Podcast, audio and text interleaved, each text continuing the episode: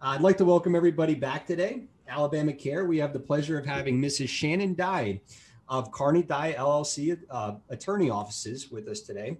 And we are going to be talking about choosing the best special needs trust vehicle for you and your family. Uh, and at this point, I'd like to hand it over. Missus Dye, if you would introduce yourself. Yeah, absolutely, Alex. Thanks for having me. Um, my name's Shannon Dye. Um, I'm an attorney. I practice here at Carney Dye. You may have seen my law partner here before, um, Jack Carney. We practice together. It's just the two of us, and we have a small practice doing estate planning and estate administration uh, here in Birmingham, Alabama. And are you originally from Alabama? I'm actually originally from Tennessee, uh, Chattanooga area, and moved down to Birmingham to attend Birmingham Southern College and met my husband there, and then we both went to law school at Samford University, uh, Cumberland School of Law, and then, you know, just stayed here because why not? It's beautiful down here. It is. It has the best combination of, you know, southern town and, you know, some of the amenities of a, a larger town without being a large town. Uh, mm-hmm. You know, like, for example, just the restaurants and shopping and different things like that. So I did hear a few years ago that it had the opportunity to be kind of the Atlanta of the South, a bigger city, but we kind of declined at that point. Like the Atlanta Falcons could have been the Birmingham Falcons. Yeah. I, you know, you talk to people in Birmingham and they're like, I, we don't want to be Atlanta. I mean, I think that's the major thing I hear from people. I think the people who want to be in Atlanta move to Atlanta, and yeah. The people who want to stay in Birmingham just don't want that. I agree. Um, so why law? Why did you decide to go into law?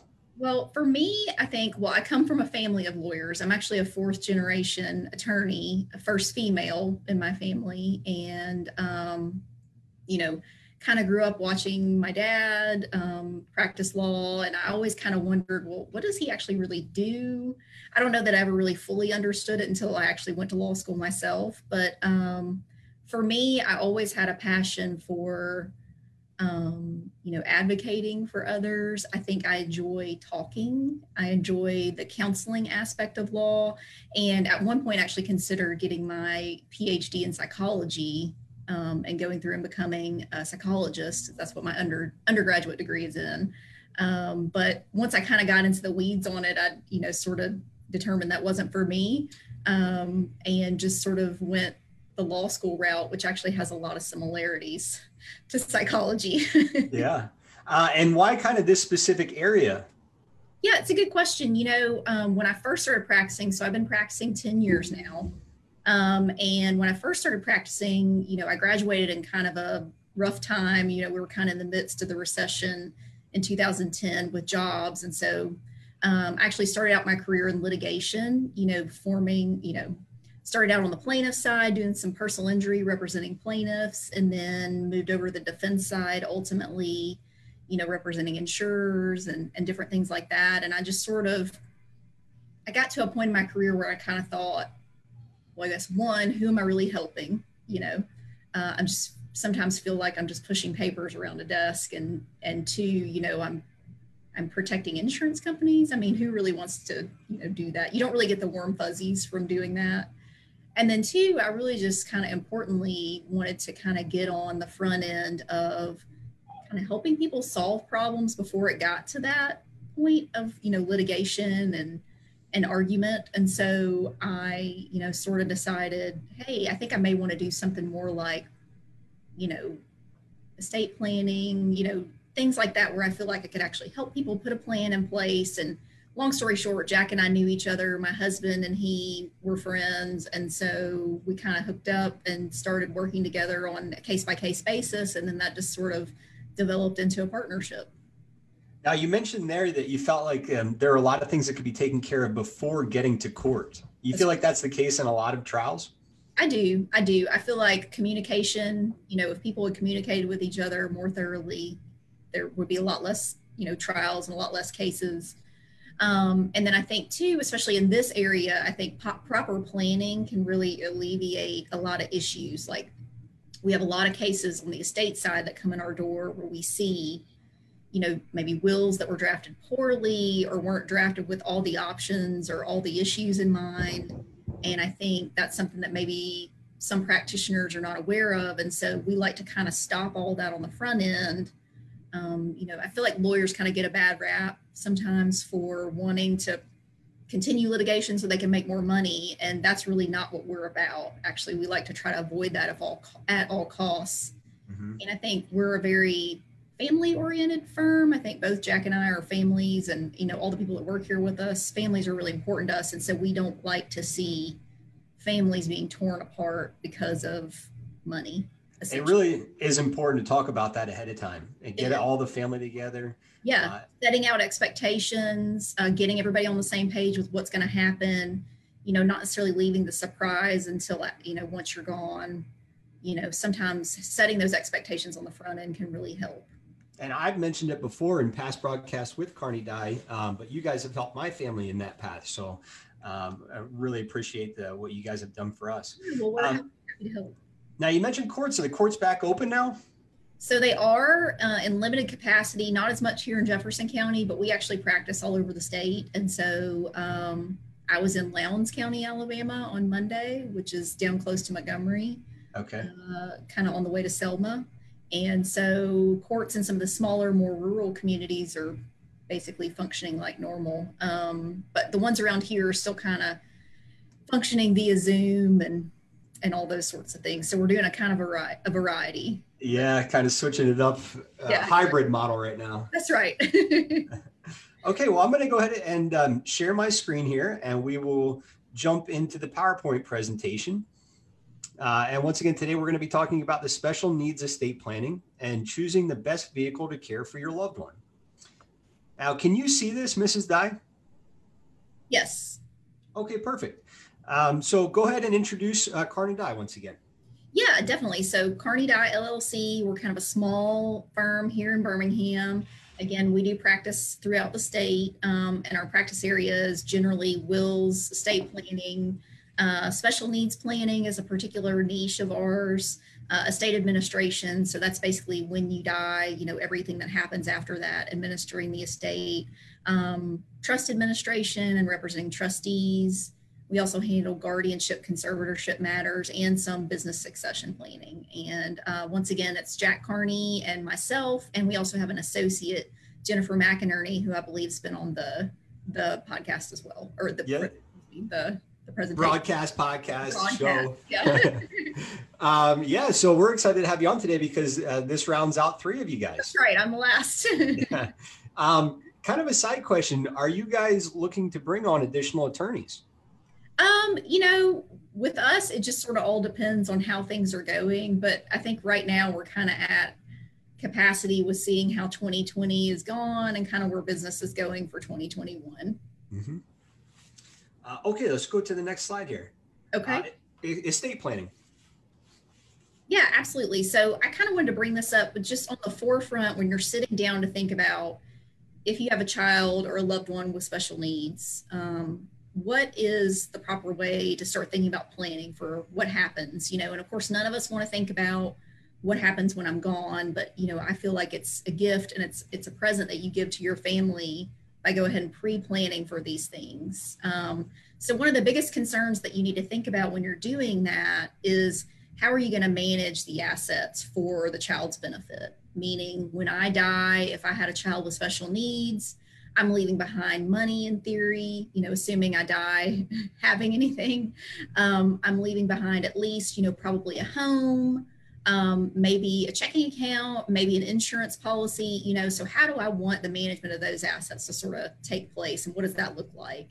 And then the second concern when thinking about that is that you should go into your planning is government benefits. And you know, either one, is my child already receiving some type of government benefit? And we'll go into a little bit more detail about what that looks like in a minute. Mm-hmm. Um, but a lot of those are needs-based benefits, meaning, you know, what they own, asset and income-wise affects whether they qualify for those benefits. So I just put generally there, you know, if they have assets over two thousand dollars that they inherit from someone, that's going to disqualify them from benefits. And the reason being is the state and the federal government are saying, well, if this person has, you know, X amount of money, then they should be able to pay for some of these benefits. That's right. That's right. And I understand that argument and I agree with it to a certain extent, although I think sometimes it's a little short-sighted in that they don't know all the costs that go into caring for someone who has, you know, those special needs. So, but they have come up with this, you know, alternative, you know, these alternative options, uh, most particularly special needs trusts that kind of help alleviate that issue. Mm-hmm. So those assets can be put in there and they don't affect any of the, if the, that individual is currently receiving benefits, and benefits would be uh, like I D waivers or food stamps or those kinds of things. Right. Yeah. The federal government actually put in place, um, you know, uh, legislation that allows for the setting up of these trusts, and you can actually fund money, you know, depending on where, and we can talk about that in a minute, but where the money comes from, you know, you can deal with it a different way.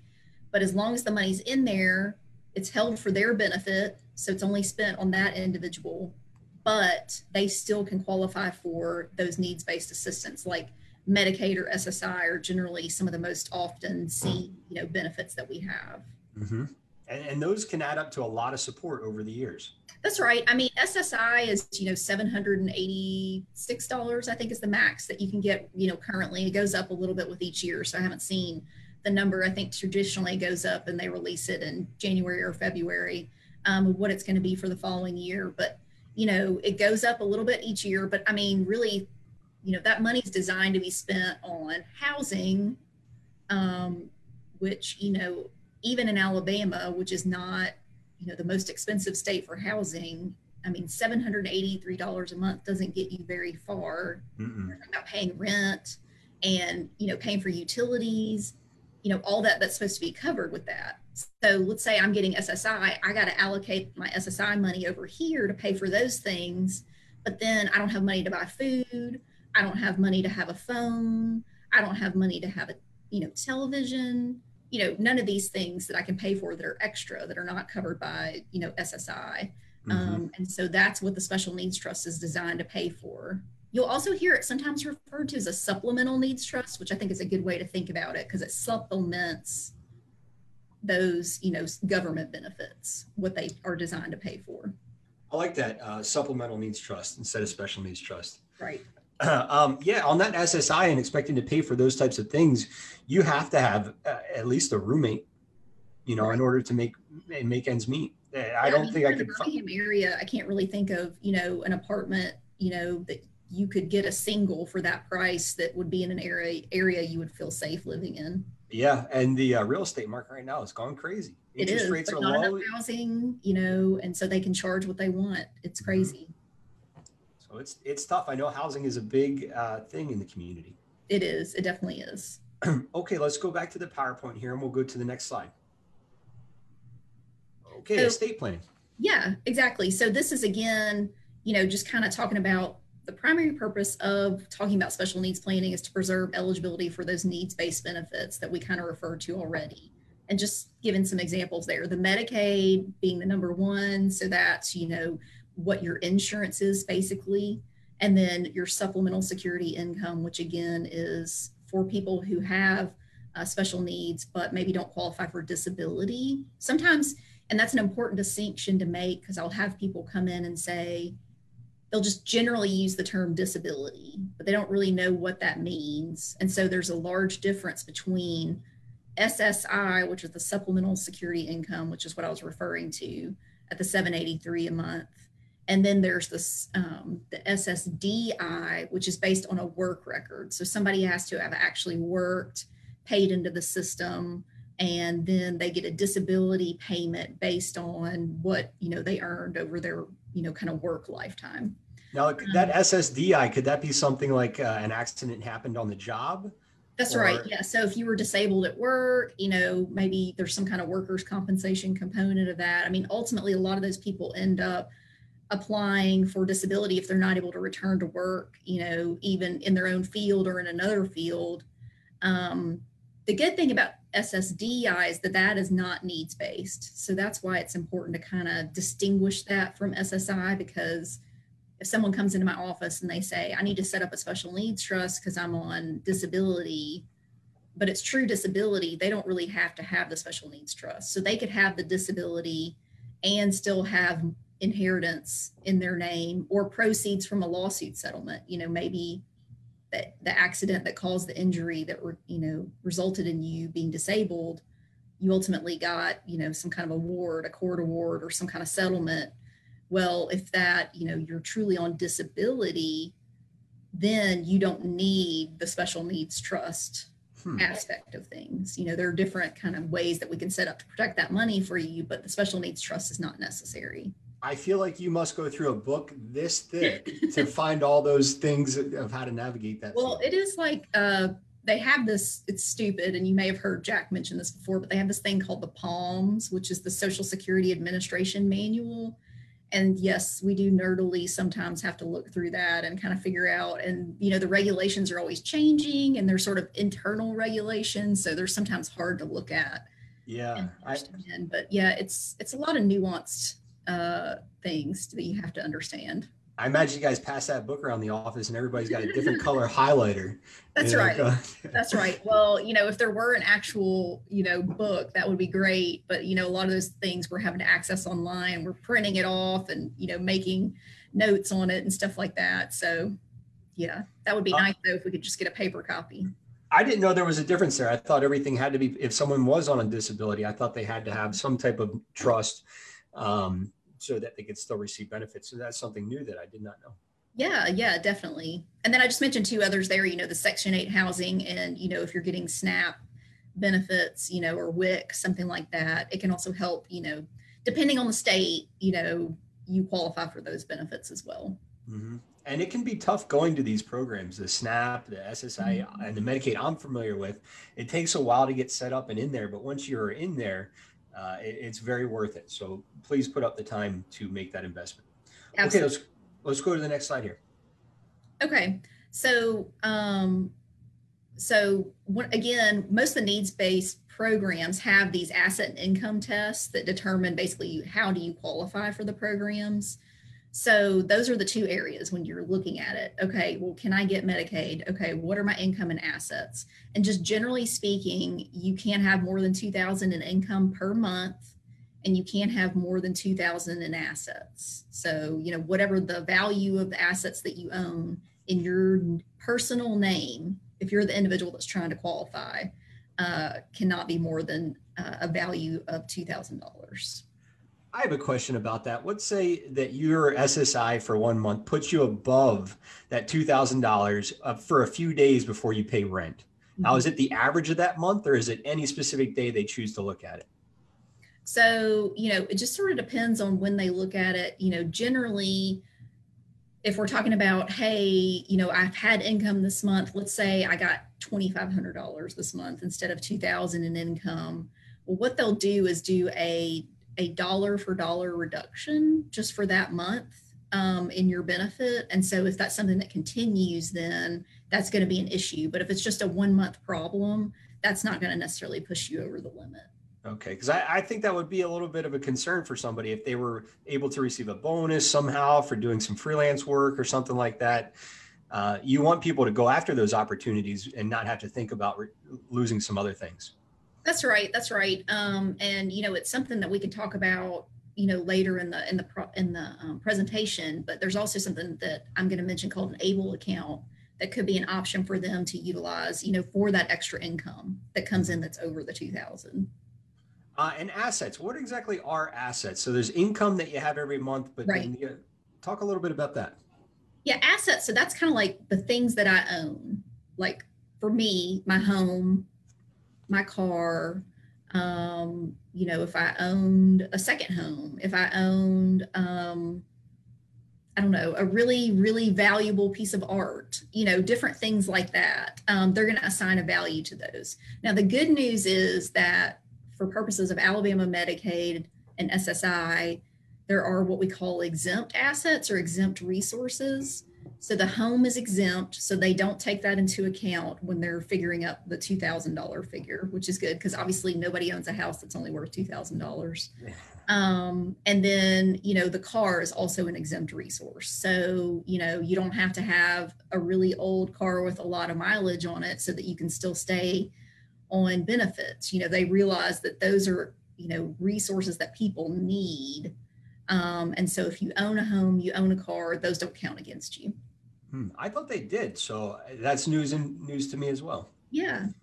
Now, can you put a house in a trust? Can you put you a car in a trust? Yeah, absolutely. So you can own one in your individual name outright. And, you know, depending on the situation, that may or may not be the right thing to do. Sometimes that's based on the individual's ability, you know, where they are, because, um, you know, even though we're talking about special needs, you know, that's, you know, a huge spectrum, right? So that's somebody who has total capacity. You know, I've had clients that come in, maybe they've been in an accident, they have a traumatic brain injury or something like that, but they still have capacity and the ability to make, you know, financial decisions for themselves. You know, they've just suffered this injury that's, you know, kind of hindered them a little bit. Um, but then the other side of the spectrum is, you know, somebody who's totally incapacitated, can't talk, can't make decisions for themselves, you know, and then everything in between that. So some of that decision about whether they own the home or the trust owns the home depends on their individual situation, you know. Um, and then sometimes too, it depends on their family situation, like who is their caregiver? Do they have a trustworthy person in their life to help take care of them or to manage those things? Because part of the big decision with regard to a trust is the trustee, who's going to be in charge of those, managing those monies for them. And so the answer to that question, typical lawyer, is it depends. Um, but I would say generally, you know, I see about, I guess, fifty fifty with regard to whether they own the home individually in their own name or whether the trust owns the home. It sounds like there is uh, no two trusts the same. They may be structured similarly, but each individual, each family uh, has different needs there. Uh, you mentioned um, some concern from the families about the, the trustee. What are some concerns that you typically hear from families that are approaching this subject?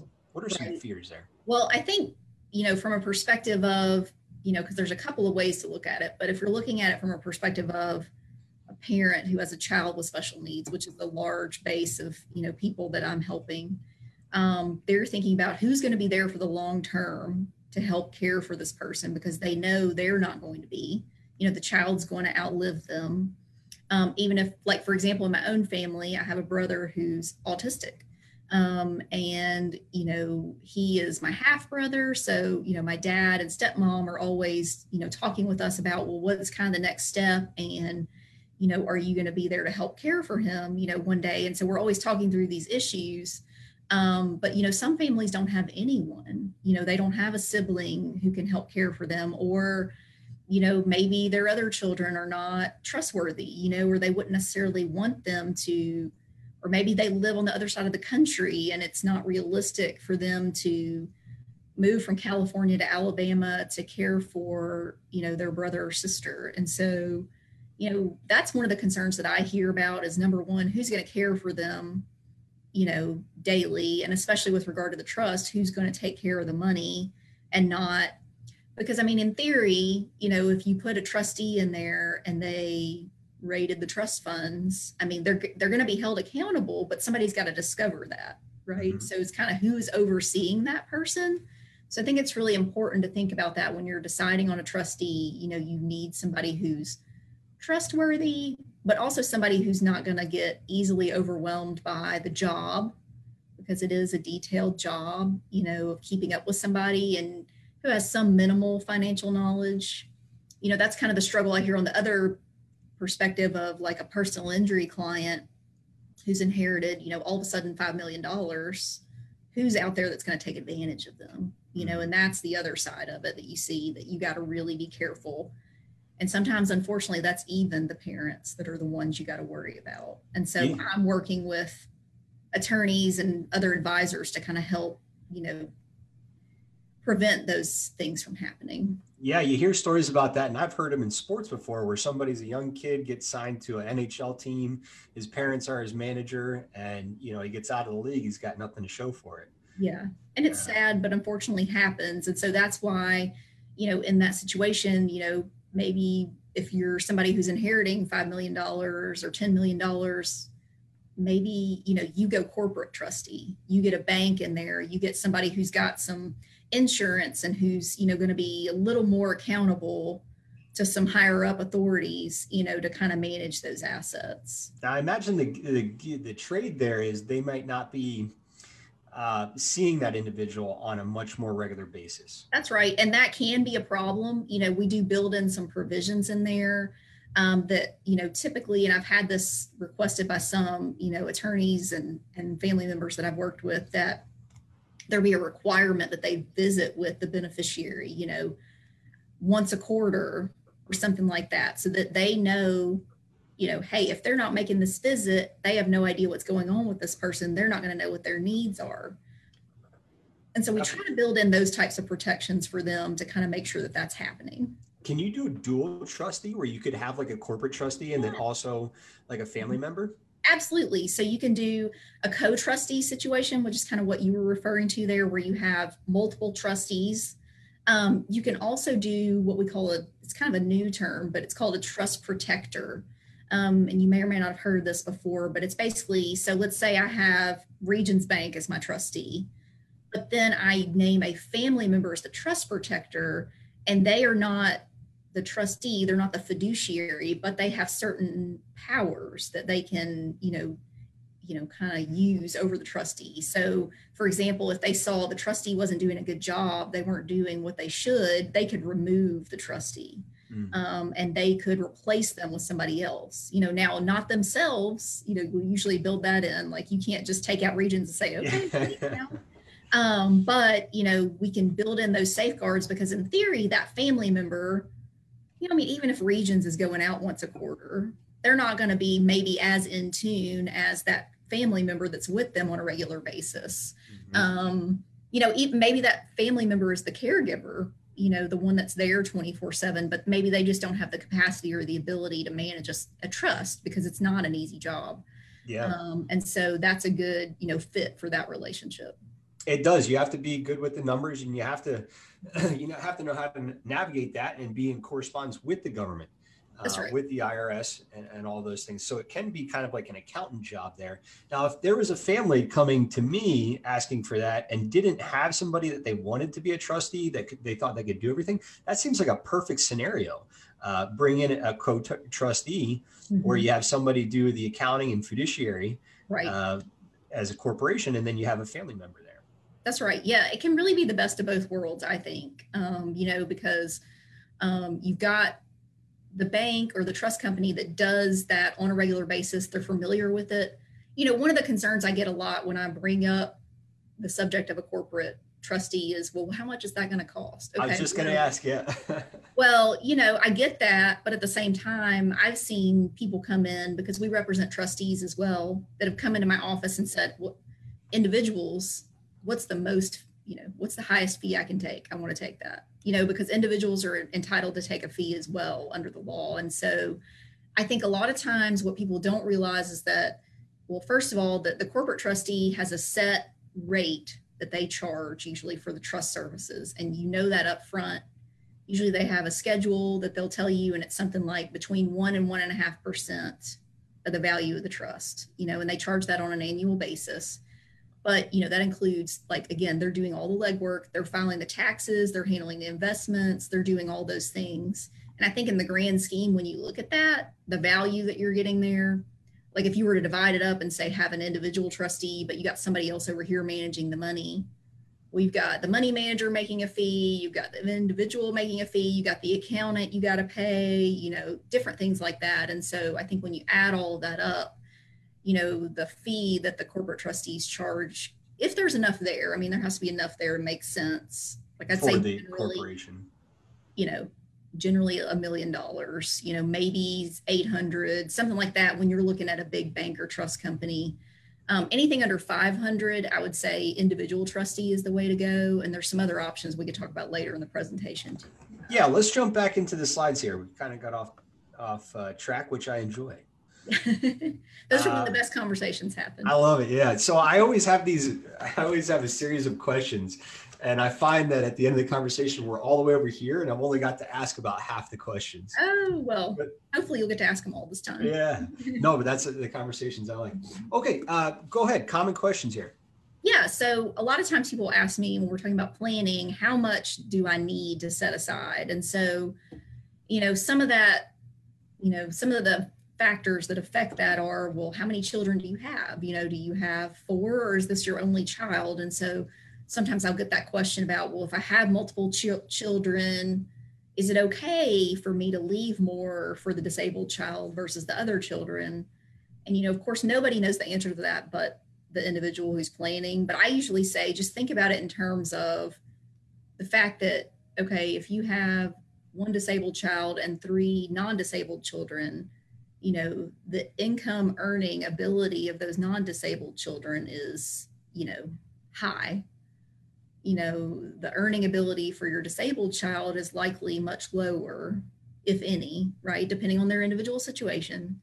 Um, so I think it seems it's fair in my mind to leave that child more because they're going to need it over their lifetimes versus the other children who are going to be able to go out and have jobs and earn income. I imagine that can be a, a, a tough topic for the family. It is. And sometimes, you know, there's a lot, it's a lot. This is where the counselor part comes in. There's a lot of baggage that comes with that, you know, because there's history there.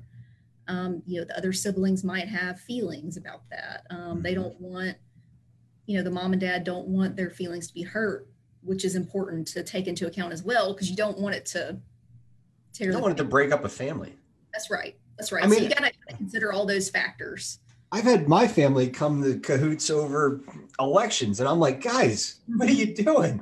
We wake up, we pour the same cup of coffee, we I love each other. Family, and yeah. We want them to all love each other. So, I mean, I think most siblings, you know, speaking of as someone who has a sibling with special needs, I think most siblings, you know, probably have their own baggage that comes along with that. But I think that they understand practically, if they're a reasonable, rational person, at the end of the day, that that makes sense. Mm. You know, that, that it makes sense to provide, maybe even if it's just a little more, you know, for that person, or maybe you provide in other ways for your other children. Like you set aside a particular large life insurance policy that just goes to pay for the, you know, the special needs child. Mm. And you put that in their trust. And then maybe whatever else you have, you split equally. You know, there's different things we can do. We kind of walk clients through those scenarios if they want to talk about it, you know, about the best way to kind of fund those trusts and kind of work it out with amongst the family members. Awesome. Let's go back to the uh, slideshow here. Okay. Uh, a fair allocation for the capacity. Yeah, I think we covered that pretty much. Yep. Um, planning tip. Okay, so this is kind of what I was getting to a second ago is the life insurance policy. This can be a good tool, and I don't sell life insurance, so I'm not trying to sell anybody on this.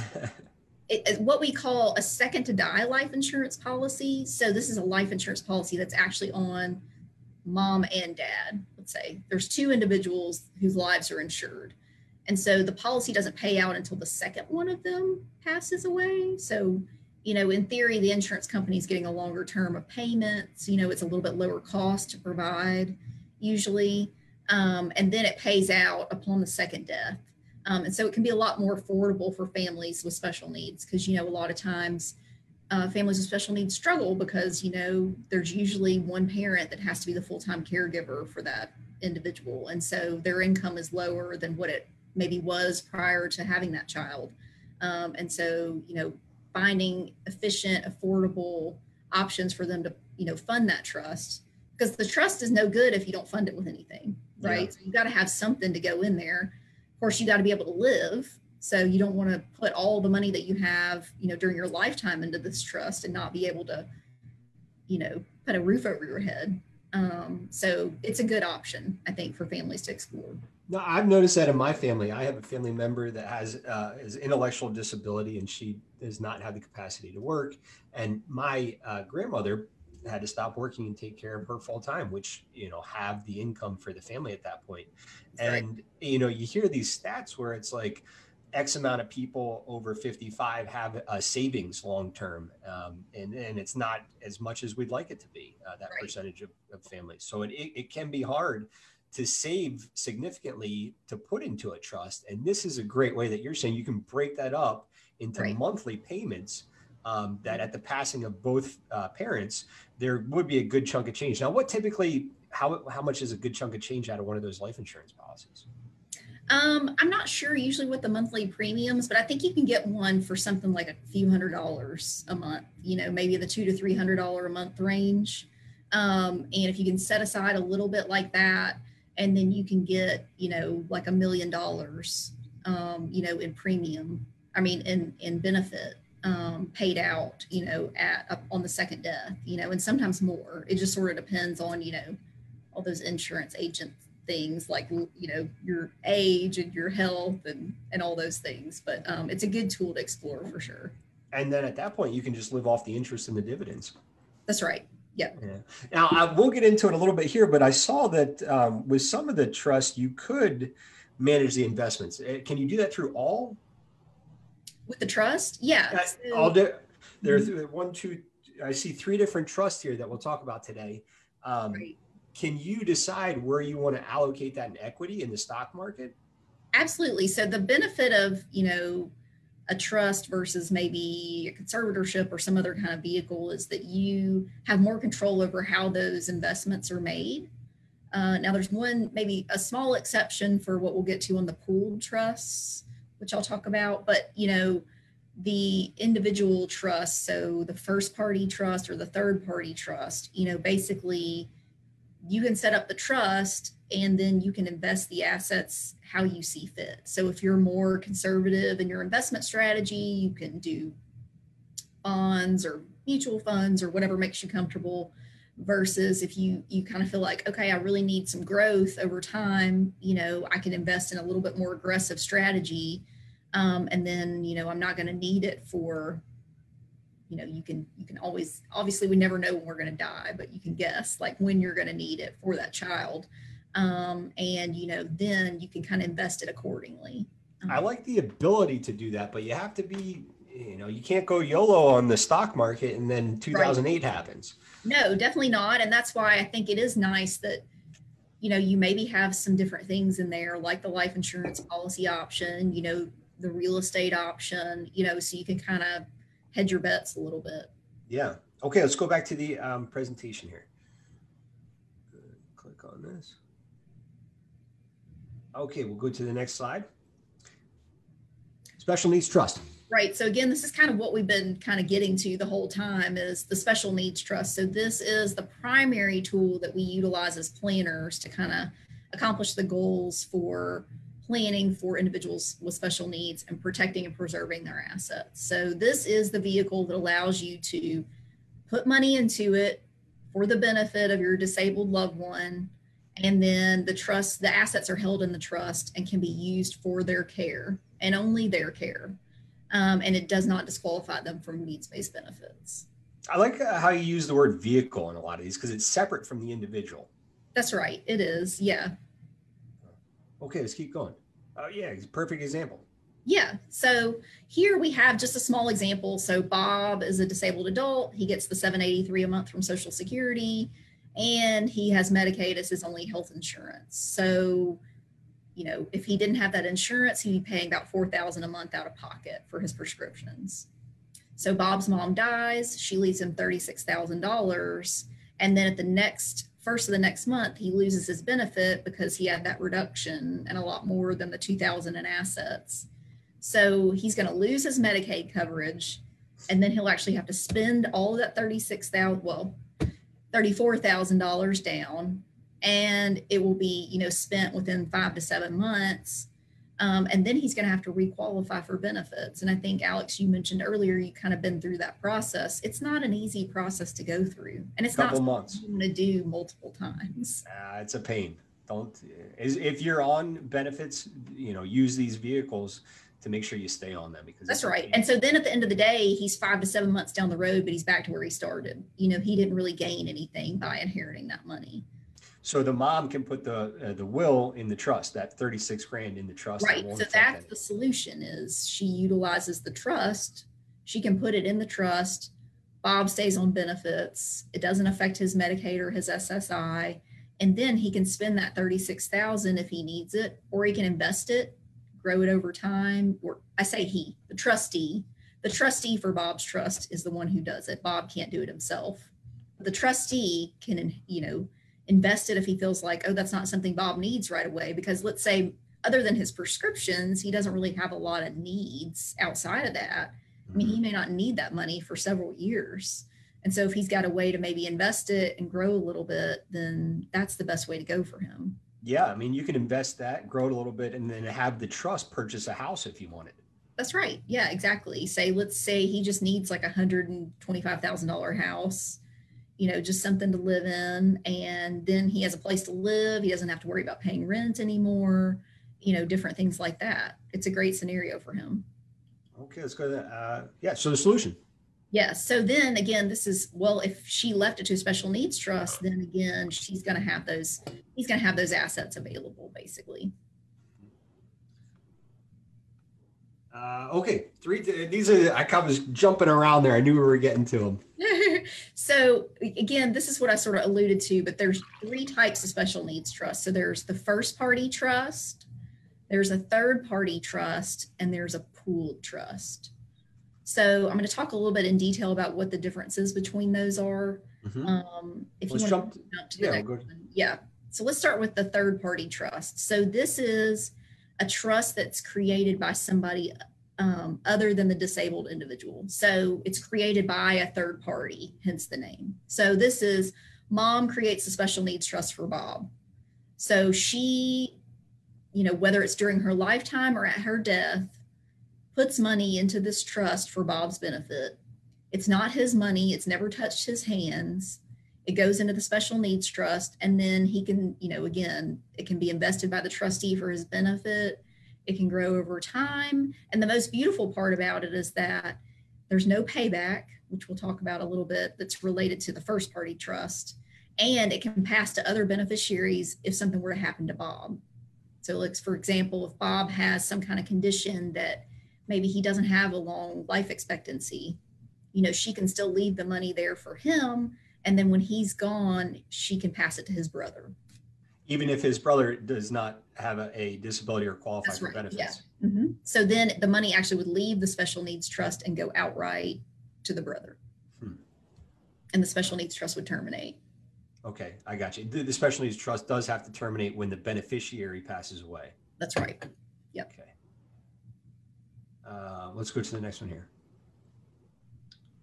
So again, the third party trust, basically you can, it can be inter vivos or testamentary. So those are fancy ways of saying you either fund it during your lifetime or you fund it upon your death. So inter vivos being during life, testamentary would be upon death. So um, the, the nice part about the inter vivos trust is that you can draft it. It's effective immediately. Um, other family members could give to that trust. Like, let's say I set up a trust for my child with special needs. Well, my grandmother could also, you know, designate that trust in her will if she wanted to provide for my child. And so it kind of gives a vehicle for other family members to kind of allocate assets to as well. You know, uh, I guess the con of it sometimes is that it's a little more costly to set up, you know, than a testamentary special needs trust. And then two, you know, some people feel like it's burdensome with, you know, reporting and different things like that. If you don't immediately fund it, you know, the it's I R S, not worth it. You have to do some kind of reporting to the I R S and different things like that. So now the, the money that goes in, that has to, that money has to already have been taxed. Is there, is that correct? That's right. Yeah. Is there any I mean, way to you can designate, you know, like retirement assets to go to a special needs trust? So you could do like a Roth I R A goes into a trust. Yes, or a regular I R A, you know, there's, with the new SECURE Act, you know, there's different laws that have come in, up about how those, you know, um, assets that are held in a retirement account are taxed. But mm-hmm. the good news is that a special needs trust, a disabled individual is actually exempted from those rules. And so they don't have to, you know, the gist of the new requirements is that you have to take out all the money out of your retirement plan within ten years of the person dying. Mm-hmm. A special needs trust beneficiary doesn't have to do that. They're exempted from that rule. And so they can mm-hmm. drag it out over time, which ends up with better tax, you know, implications, and it allows the money to continue to grow. That's right. Compound interest, the eighth wonder of the world. That's right. I like that.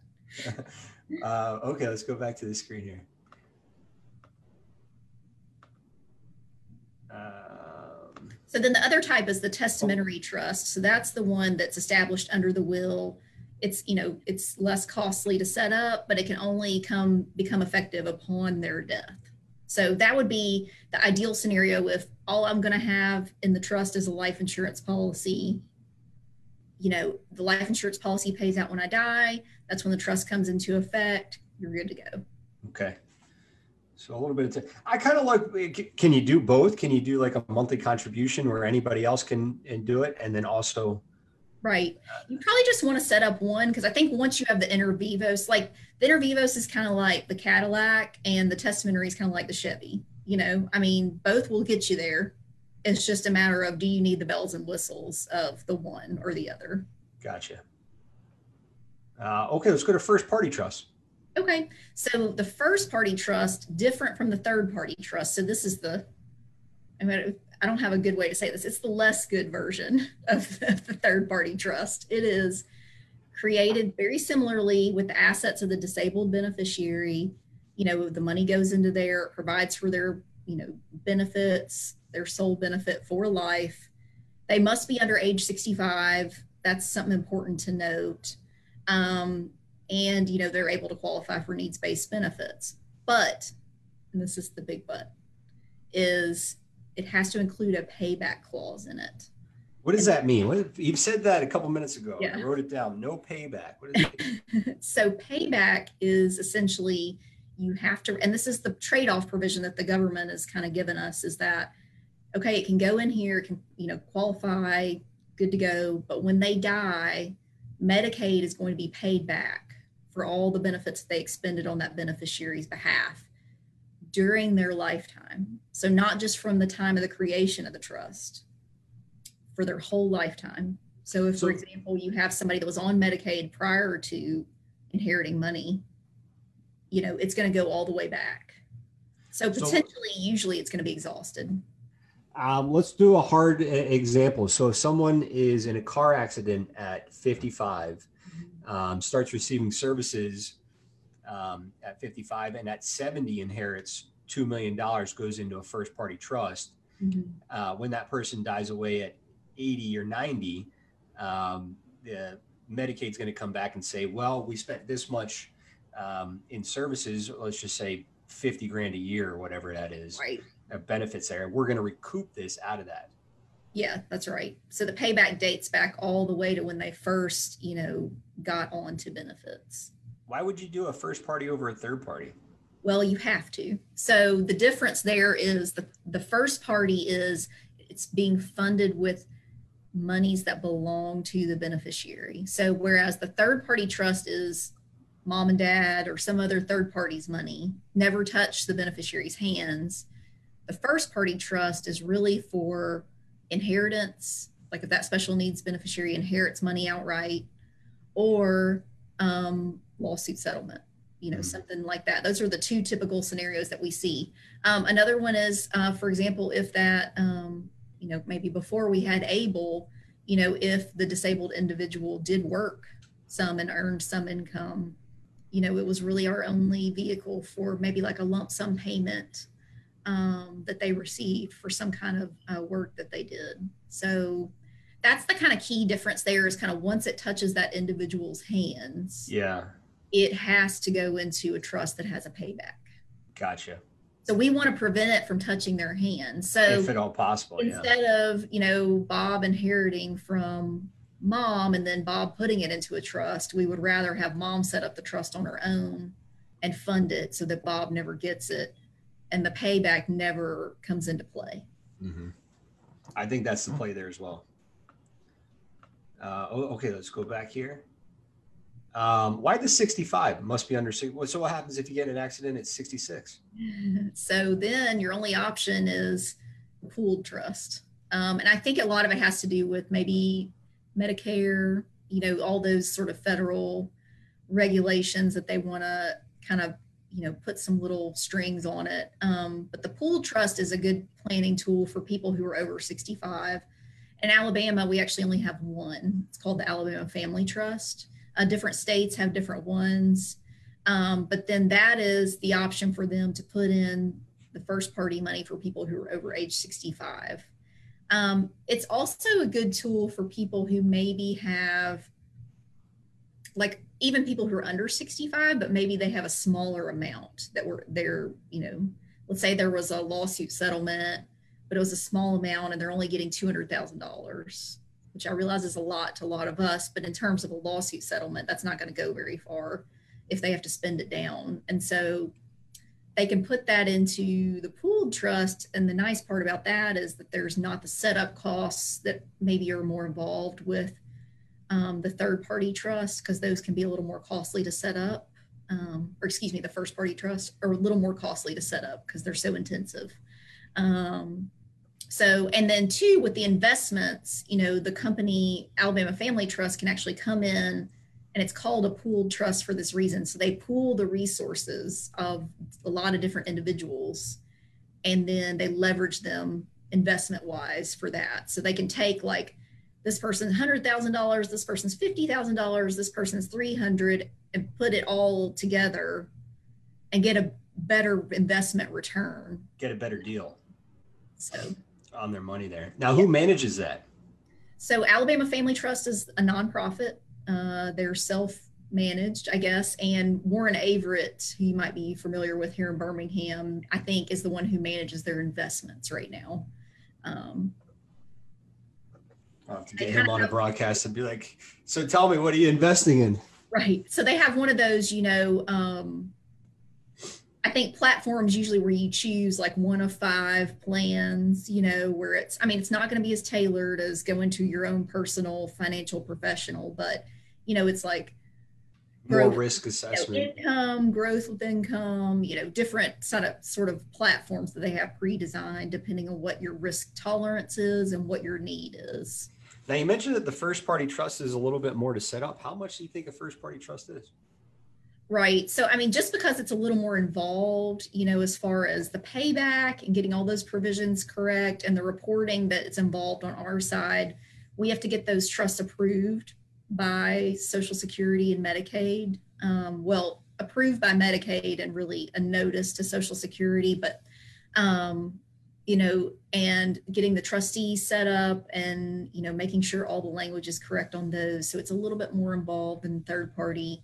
Um, and we typically charge something like thirty-five hundred dollars to do one of those. That's good information for the families just to budget out, um, thinking. Yeah, yeah, definitely. And I realize that's, you know, when you're listening to this presentation, you're like, that sounds like a lot of money, and it is. Um, but, you know, we do, and we have in the past, you know, worked with families who um, maybe needed to space that out over a few months or something like that. You know, we're always willing to work with people who, you know, might be interested. And I'm not saying you need to use us, because there are a lot of good professionals uh, in the Birmingham area. But if anybody did want to talk to us about that, you know, we're open to that as well. Well, if they ask me, I'm saying use you guys. Well, thanks. Okay, let's go back to the slide here. Uh, and you kind of touched on that already, uh, the Alabama Family Trust. Right. And so I've kind of linked the website there, um, and they have a good, you know, good tools on their website that you can go to. Um, Alabama Family Trust, and, you know, just see there's a lot of downloadable materials that they have, um, you know, for as far as forms and their mission. And again, they're a five oh one c three nonprofit. So they're, you know, not making tons of money. They're just doing this to help benefit, you know, people in the community. And, um, yeah. So you, if you got more information there, I mean, if, if anybody's looking for there, I'll put that link in the chat so we can go back to it. Anybody that wants to. to yeah, that'd that. be great. And my computer screen froze up just a little bit here. Give it a second. They never cooperate when you want them to. I know. I know. I had to restart my computer right before this because it was acting up a little bit. Mm-hmm. um, okay. So we're on pooled trust. Let's go to the next one here. So again, this is one of the number one questions I get when I bring up the payback is, okay, well, how bad is that? So I think I mentioned this before, it's all the Medicaid, you know, services provided over the lifetime. Uh, there's no interest, which is good, I guess, um, but it's limited to the amount remaining in the trust. So typically, if we're talking about somebody who's been on Medicaid benefits for any length of time, um, you know, usually it's gonna come close to exhausting the resources of the trust, just depending on how long the trust has been in existence and, um, you know, how many services they've had and what they've had to spend over the lifetime of the trust. Um, uh, out of curiosity, from the number of clients that you guys help, what would you say percentage wise is first party versus third party versus pooled? Um, I'd say pooled is the least percentage that we do, but we do do some of those. I'd say probably mainly third party, which is good because we're planning on the front end. You know, usually people that are coming in to see us are thinking about these things in advance. Um, so I'd say that's the majority of what we do. And then the first party is probably the second most. And a lot of times in that situation, we're doing it with, in conjunction with some kind of personal injury settlement that somebody's received. Um, and we are usually called in by, say, like the plaintiff's attorney who says, okay, Shannon, I've gotten this settlement. I have this client who's on benefits. We need to go ahead and talk about setting up an S and T for them so that they don't lose benefits. Mm-hmm. And usually that's when I get involved in those. Would you say, um, percentage-wise, you say eighty percent are third party? Somewhere around yeah, there? Yeah, I'd say seventy to eighty percent are third party. So that's a good figure because people are thinking about it ahead of time, like you said. Right, exactly. Um, okay, let's go back to the screen here. Uh, payback clause, the mechanics. Yes. So, so just kind of keeping in mind who's involved when you're talking about a trust. So you have the grantor, who's the person who's setting up the trust, the creator. Um, and another term that we use a lot is the corpus. So this is basically what are the assets that are going into the trust and what's the amount. Um, the beneficiary is the individual who's going to be getting the benefit of the trust. And then the trustee is the one who's managing the trust. So everybody needs to know those, uh, you know, if somebody talks about the beneficiary, you need to know that's the individual. Uh, the trustee right. is, it sounds like the trustee is the one that everybody kind of has a lot of questions about and worry about. That's right. Yeah. It's kind of the big position when you're talking about creating a trust. And what is your recommendation when someone comes and says, I want to set up a trust for um, my son. We don't know of anybody that could be a trustee. What do you kind of say there? Um, you know, I usually say, again, depending on the amount, I think if the money is there, corporate trustee is the way to go, just because I've seen it time and time again where people have individuals serving. And those individuals may have just the best intentions in the world. They are not trying to do anything wrong. They are not trying to do anything underhanded, but they just don't have the knowledge that's required to administer those trusts. Like I just give a good example of, um, and this has been several years ago, but we had a gentleman who came in who was the executor under his father-in-law's will. And he was also the trustee of um, his sister-in-law, yes, sister-in-law's trust, special needs trust. And he was trying to kind of, you know, juggle all these things. And he kind of came in and said, hey, we need some help. Could you help me? And long story short, I found out he had taken all the money from the estate, all the money from the trust, and put them in the same account. Uh, and again, he's, he explained that to me as, well, it was easier to manage that way. And I get that, but you can't do that, you know? And so just looking at it from a, just sometimes the simplest things that you think would be self-explanatory or not. And if people don't have the knowledge to be able to manage or the time, quite frankly, I mean, we're all busy. You know, that's the number one problem you hear about, you know, in society these days, although maybe not as much with Corona. Um, we're all busy. Uh, we all have, you know, different families, relationships, jobs, whatever is keeping us busy. And so if being a trustee is not your job, how much attention are you really going to give to it? Are you going to be giving your full effort? Um, and in some cases you might, but in a lot of cases, probably not. So and that's, that's okay. You got just got to be upfront about it. Right. Yeah, I think so. I think confronting that and admitting it, you know, that I don't have the time or the resources to manage a trust on my own. So I need to call in a professional and, you know, maybe having a professional trustee involved. At bare minimum, you need to have a financial person that's handling the investments, I would say, unless you're a financial advisor yourself, which even then, I don't know. I think you still want to have somebody that's not you managing the investments. Um, you know, accountant, you need all these tools in your tool belt. Mm-hmm. But I think, again, kind of going back to what I said earlier, corporate corporate trustee is just the best deal because you're getting all those services for one price and less hassle. I, I think that's a great thing because I've spoken with families before and they're like, well, we're not sure who's going to be the trustee. Uh, and, and you don't have to go into this meeting uh, having somebody already declared trustee in your mind. No, definitely not. And we've helped people before, just give them a few names, you know, maybe three names of people that we've worked with in the past that we know have done a good job on special needs trust. And I'll just say, reach out to them, talk to them, have a conversation, see if you feel like, because I think one of the other important considerations when you're looking at a trustee is fit.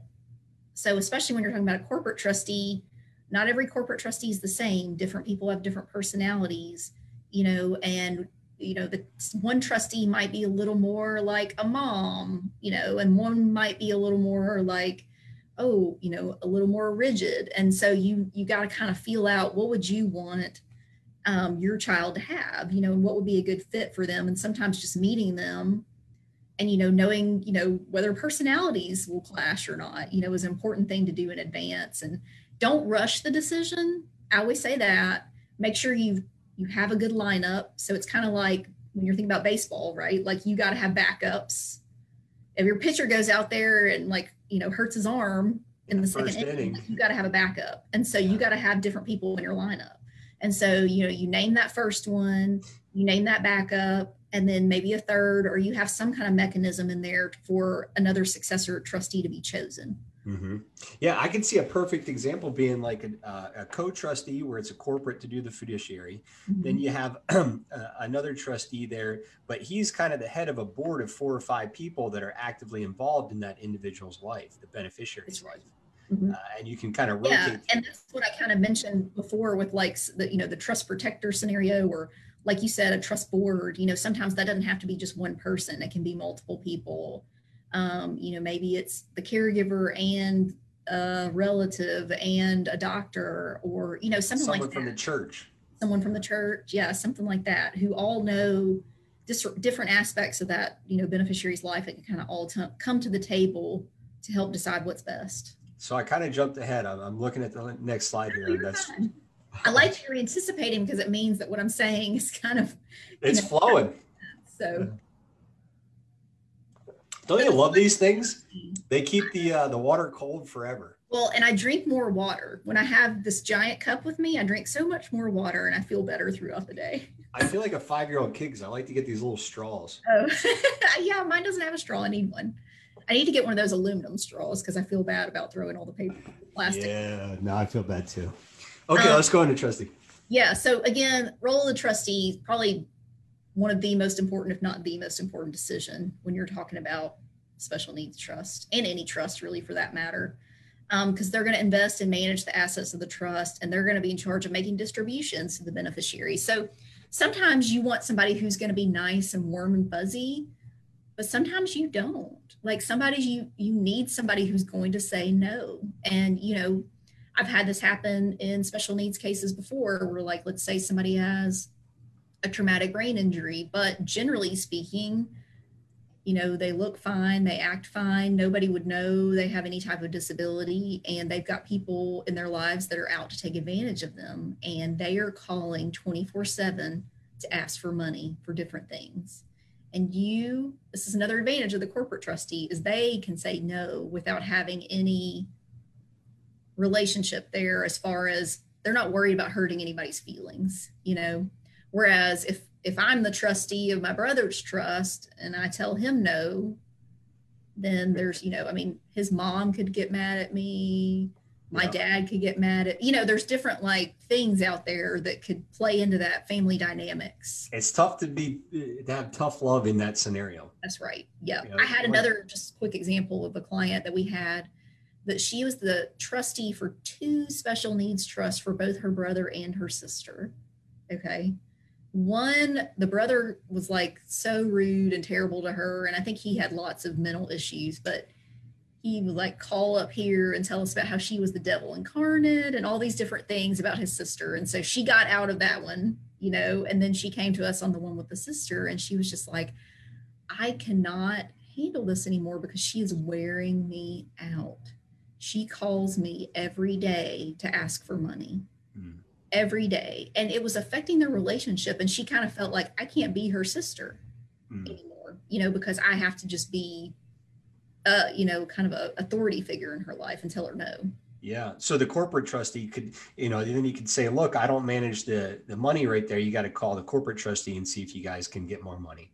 That's right. And then, you know, the corporate trustee has the cop out of, well, I got to check with, you know, which uh, pros and cons, but they usually have a committee they have to go to on requests. And so that they're making sure they're doing things properly, because if they aren't, they could get sued. And so they well, want to make sure they're doing it the right way. And all these things are to protect the beneficiary. You know, the beneficiary might be giving this money away. That's right. Uh, to people that are trying to take advantage. Yep. Um, so I know there's steps in there, and there has to be some tough love, but in the end, this all comes down to helping the beneficiary live that's the right. best life they can. Mm-hmm. Uh, so, uh, you know, for anybody uh, that's listening uh, that has an individual say, well, it sounds like they're taking advantage or not giving that, uh, you know, that money to the people that's supposed to be serving, uh, and that money's going there. It's just, you know, we asked for twenty thousand dollars one month, there should be some red flags that go up. That's right. Mm-hmm. Uh, let's keep going on the uh, trustee page here. Um, so this we kind of went over. Yeah, and I want to mention there at the bottom, just the trust appointer. So that is another mechanism. If like, hey, I only have one or two in mind, but I can include a provision in there that gives someone the power to appoint a trustee if there's another one that's needed later down the road. And like you said, that could happen if somebody gets, I don't want to say burnout, but that relationship is strained.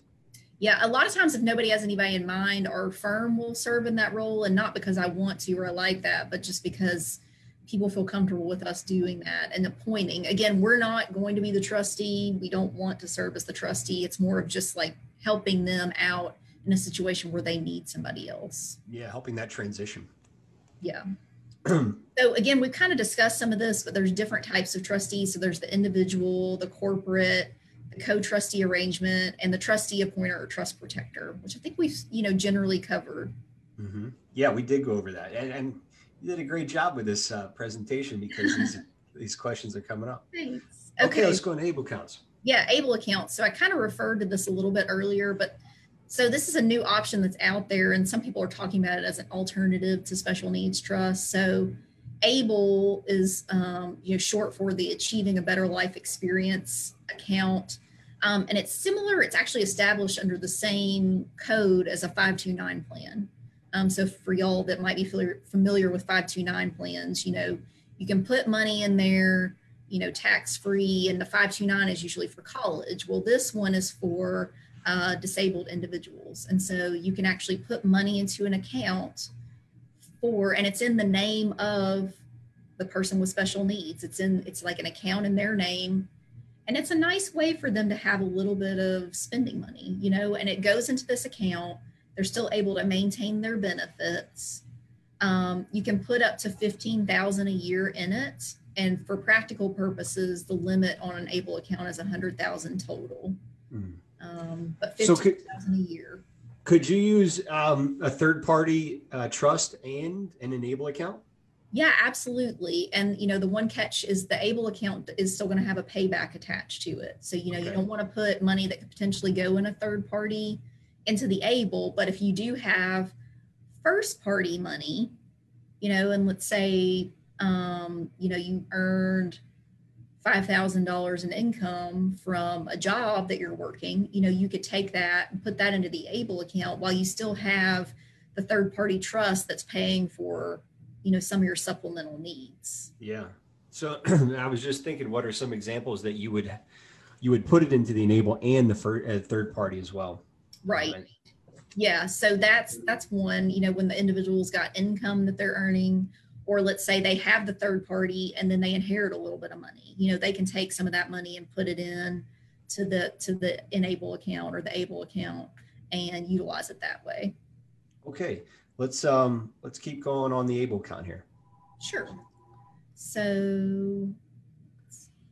ABLE basics. Yeah. So the ABLE basics. So generally just the, I tried to hit the bullet points of what you need to know about ABLE. So again, yeah.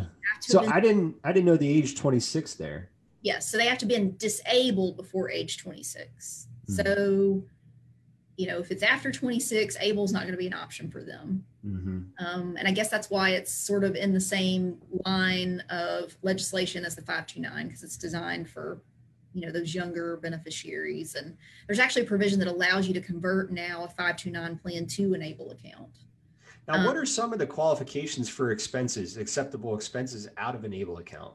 Can well, it be used on anything? Because they're still issuing regulations on it, but it's generally similar to what we think is going to be generally generally similar to what you can spend for, you know, any S and T.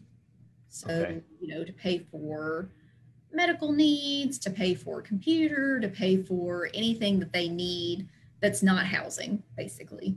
Because the five two nine is just for education, correct? That's right. Yeah. So it's not limited to education.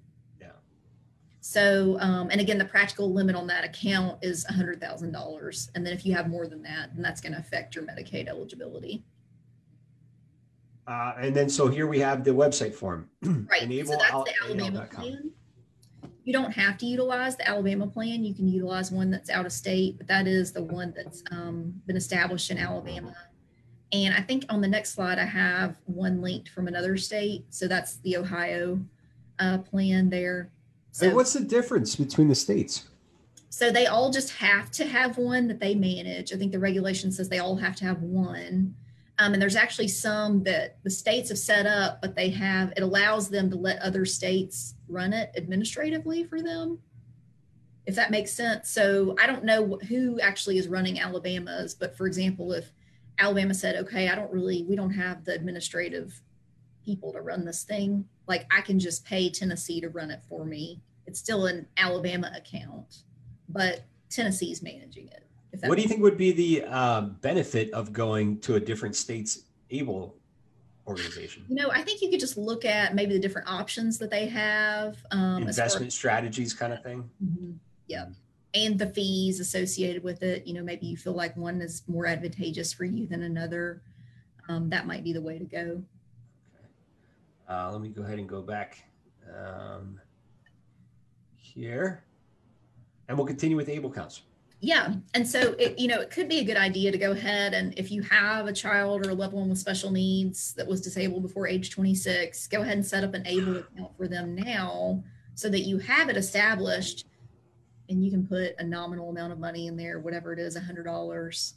Um, and then you have it and it's available immediately. So if you need to dump some cash into it for whatever reason, like let's say they got too much in December and we got to get it out before, you know, January first.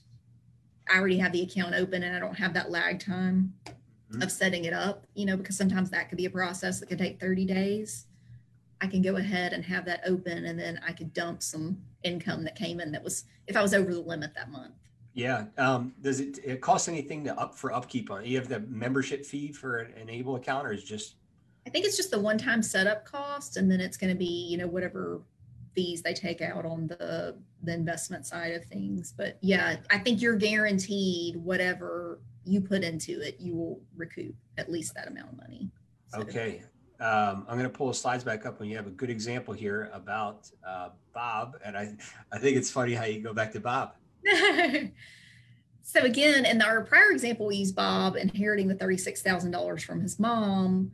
But what if he had um, an ABLE account? So assuming he was disabled prior to twenty-six, he would be able to put fifteen thousand dollars of that thirty-six thousand dollars into an ABLE account. So then he has twenty-one thousand dollars remaining. He can keep two thousand dollars in his name, you know, for income for the month. And then he would only have to spend nineteen thousand dollars down. And if, for example, Bob needed a car, he could buy the car for nineteen thousand dollars and then he has an exempt resource.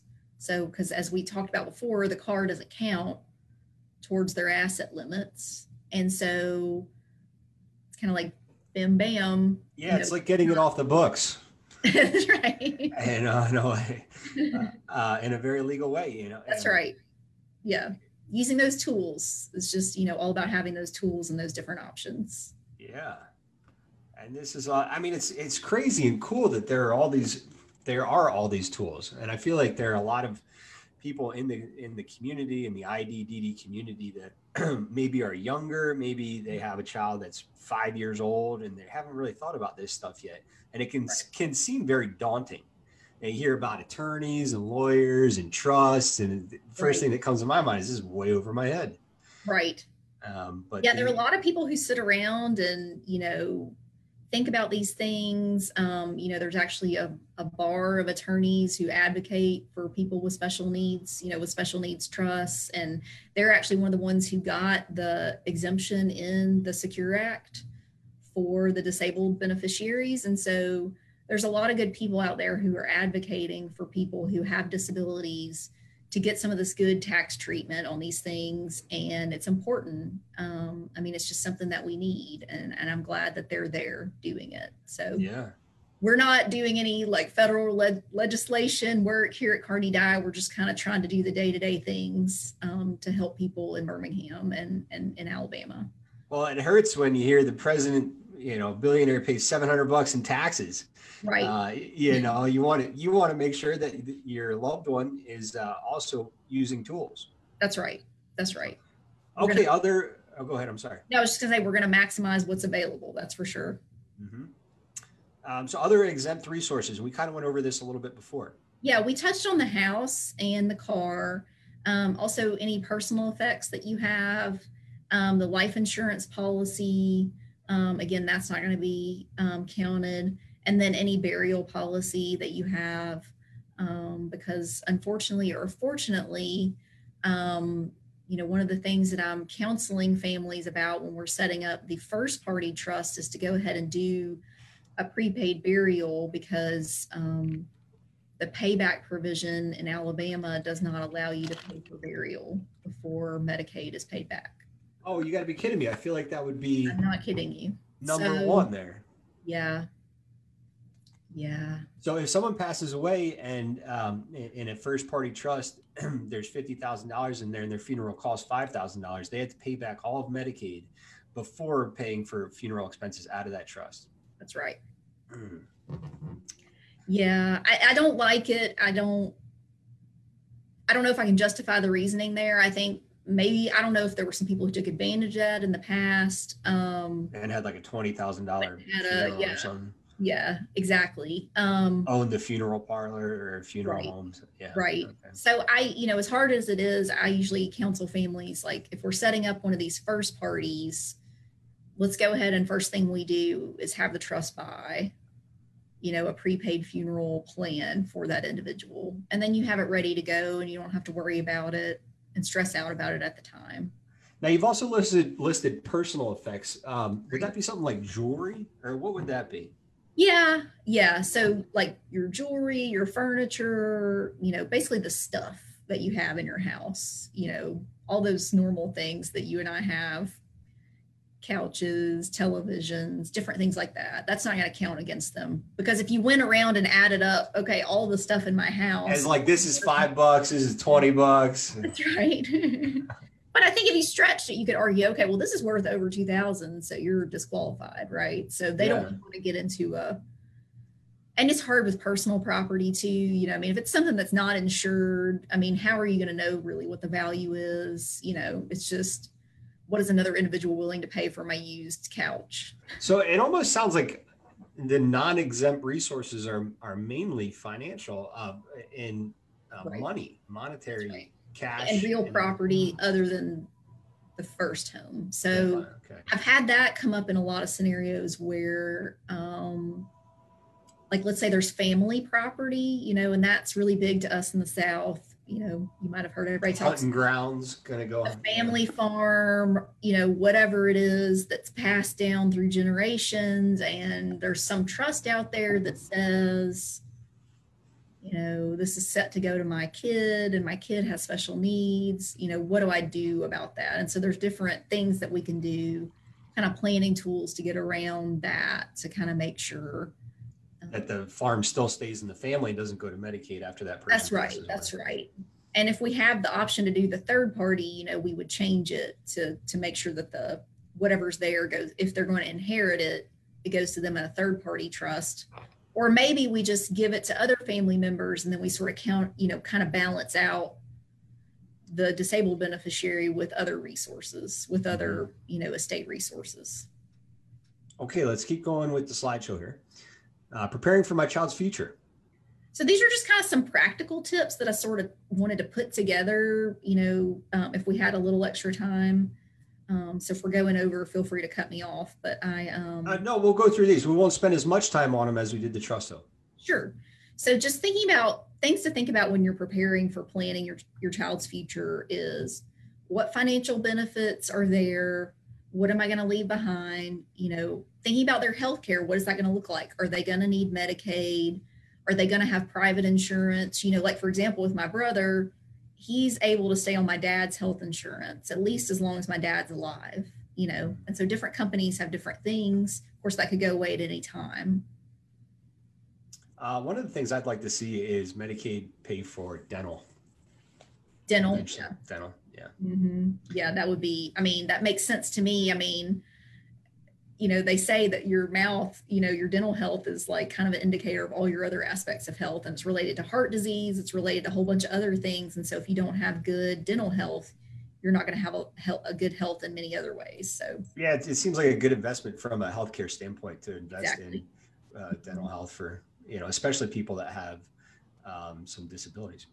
Yes, ex exactly. Okay, financial benefits. Yeah, so again, find out, research, consider, you know, maybe you don't have, maybe your loved one doesn't get benefits right now.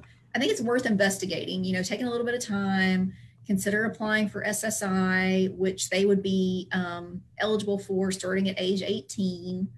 Um, and again, that's a little confusing because it's nineteen is the age of majority here in Alabama, but since it's a federal benefit, you can actually receive it at eighteen because that's the federal age.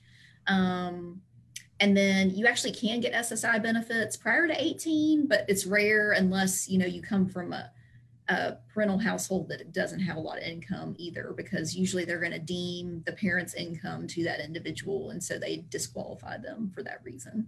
Yeah, it would be like any other kid, um, except for extremely rare cases. That's right. Okay. That's right. And then the Social Security benefits, the S S I, which we discussed, you know, you get the seven eighty-three per month. That's right now is the maximum. Um, and then the difference between the S S I and the S S D I we discussed earlier. The S S D I is based on a work record and it's not dependent on income or assets. That's kind of like a, a regular Social Security. You pay into it and you get it back. Yeah, similar. Mm-hmm. Yeah. But this is based on disability prior to sixty-five.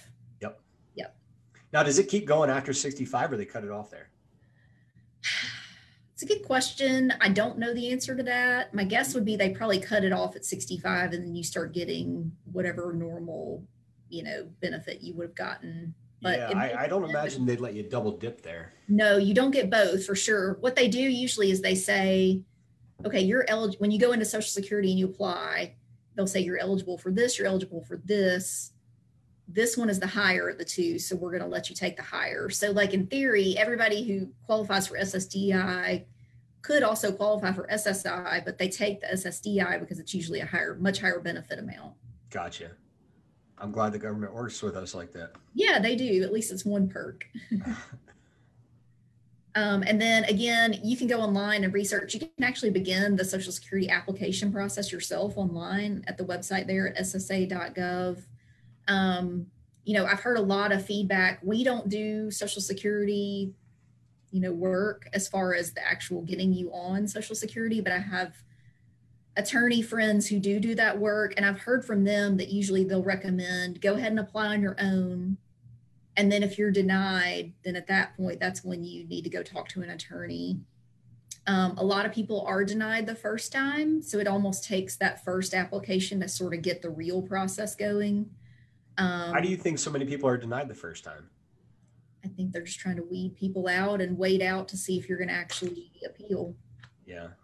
Sadly. It's kind of a, a moat or a barrier.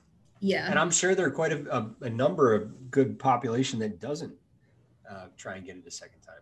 No, absolutely. I see people that come into our office that it, I know could be getting benefits and they're not because they just don't want to deal with the process that's involved. And that could be daunting, filling out all that paperwork online. I read something the other day, Verizon Wireless got in a lot of trouble. They tried upping everyone's, there was a certain percentage of their bills, uh, mm-hmm. their customers by like one percent. And they figured it was no justification. They figured nobody would pay attention. Pay attention. And, e and even if they did pay attention, they wouldn't call back in. And they ended up making like sixty-five extra million dollars just by raising it one percent. And only like three percent of the people call back in to have it reduced by one percent. Yeah. It's ridiculous. I also think there's a stigma in some communities about uh, getting government benefits. And so I think there are some people who are out there that are like, I don't want to take anything from the government. You know, I, you know, we work hard. We're not a family who takes stuff. Um, and, you know, I see people that come in my door all the time that say that. And I respect that. I mean, I'm not going to, you know, argue with them about it. But I would say, I think if you could do something that's going to better your child's life, I would look into doing that. You know, it's different when you're talking about just you, but if you're talking about being responsible for another person and there's something out there that could benefit them, I think, you know, just kind of looking into those options is smart. I had somebody that uh, when the coronavirus happened, he had to cut back work and, and stop working. And he said he wasn't going to get an un- unemployment because right. he wasn't going to take money from the government. I'm going, why? Yeah. But, you know, that's just the way he's, he wanted to do it. And, mm-hmm. um, but I think, you know, like you said, if there's somebody else that's relying on that long-term, right, that can be a big motivator to go through with it. Absolutely. Uh, okay. As we're finishing up here, let's go back to healthcare benefits. Okay.